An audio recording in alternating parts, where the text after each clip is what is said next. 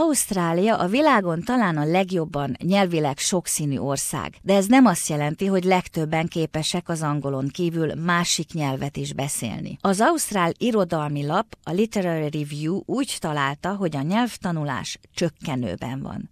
Az 1960-as években a 12-es középiskolások 40%-a tanult egy idegen nyelvet. 2007-ben ez 12%-ra csökkent. Az SBS és az Ausztrál Közösségi Nyelvek Szervezete országos pályázatot írtak ki annak érdekében, hogy minél több fiatal kapjon kedvet a nyelvtanuláshoz.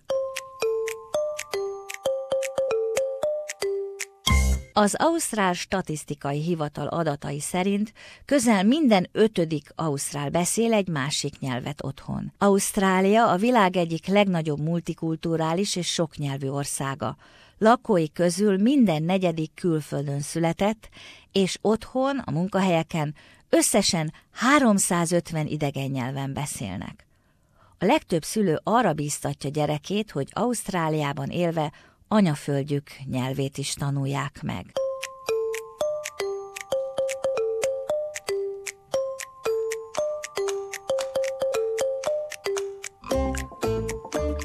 Az állami iskolák mellett közösségi iskolarendszer is kialakult, az úgynevezett Community Languages Australia, ausztráliai közösségi nyelvek szervezete.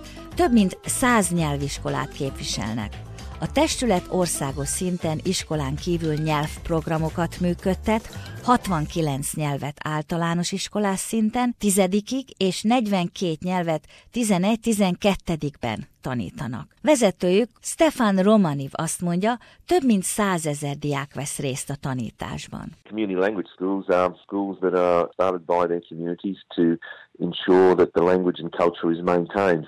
In some cases, it's uh, new arrivals. In some cases, there's um, schools that have been around for 70, 80 years. So it's a very authentic setting where students learn something about their language, learn something about their culture, but more importantly have a very strong community connection. Kiemeli, néhány közösségben az anyanyelv tanulása a gyökerekhez kötődés szempontjából nagyon fontos. Some of our more established communities, you know, we've got third, fourth generation, they are now looking at how do they convince that fourth generation and all their parents to send the children to, to schools. We are looking at those challenges. We have a, an expert panel and an academic forum that looks at the issue of retention. How do we retain students? Uh, how do we encourage parents? Stefan Romani védesapja ukrán, Édesanyja német, Ausztráliába az 1940-es évek végén érkeztek. Úgy véli, a nyelvtanulásnak rengeteg előnye van.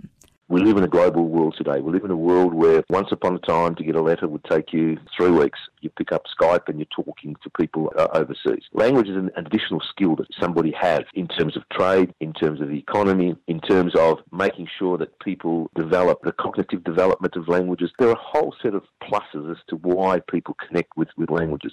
Why they connect with their heritage. Why do I connect with my heritage? Thousands of people in Australia do it because they have a bond. Az Ausztrál Statisztikai Hivatal adatai szerint szerint az ausztrálok 23%-a beszél egy másik nyelvet otthon. Leggyakrabban mandarint, olaszt, arabot, kantonészt és görögöt. Ennek ellenére a nyelvtanítás rendszere államonként változó. New South Walesben az érettségi HSC-re készülő diákok Csupán 10%-a választott egy idegen nyelvet 2003-ban. Nyugat-Ausztráliában az állami iskolák kevesebb, mint fele biztosít idegen nyelvű oktatást. Viktória az egyetlen állam, ahol egészen tizedikig kötelező nyelvtanulási program működik. Stefan Romaniv azt mondja, erősebb országos stratégiára van szükségünk. The last national languages policy we had was in 1987. We need a policy that ultimately doesn't chop and change the issues that we often have teacher supply, the issue of delivery modes, the issue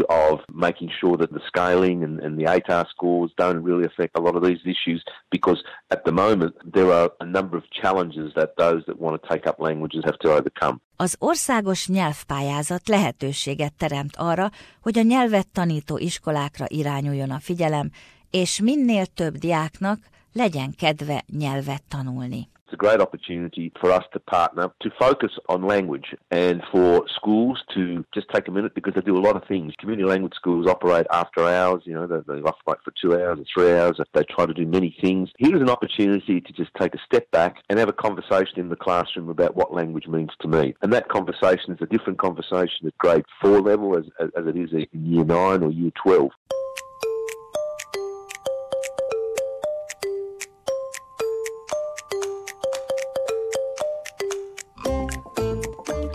A pályázat során tehát arra kérjük a négy évestől érettségiző korú tanulókat, hogy fogalmazzák meg, mit jelent számukra a nyelvtanulás. A kicsik rajzban fejezhetik ki élményeiket, az idősebb iskolások pedig a második, tehát nem angol nyelven írhatják le, mit gondolnak. Apart from having a competition, I think we'll also get the student's voice. We'll get a piece of um, work that I think can we do some research on because, um, you know, whether it's a 300 word essay or whether it's a, a colour in thing or whether it's a, you know, a two sentences, it's going to be the students that are speaking. It's the children that are speaking and that's what we want to hear. Stefan Romaniv azt reméli, a pályázat során az oktatási szolgáltatásokat nyújtók is felfigyelnek majd a nyelvtanulás értékeire. I think the main winners would be the schools themselves because it would give them an indication of how their students understand the issue of languages. Az éves SBS országos nyelvpályázatra június 20-ától július 29-ig lehet benyújtani a pályamunkákat. A téma tehát, mit jelent számodra a nyelvtanulás?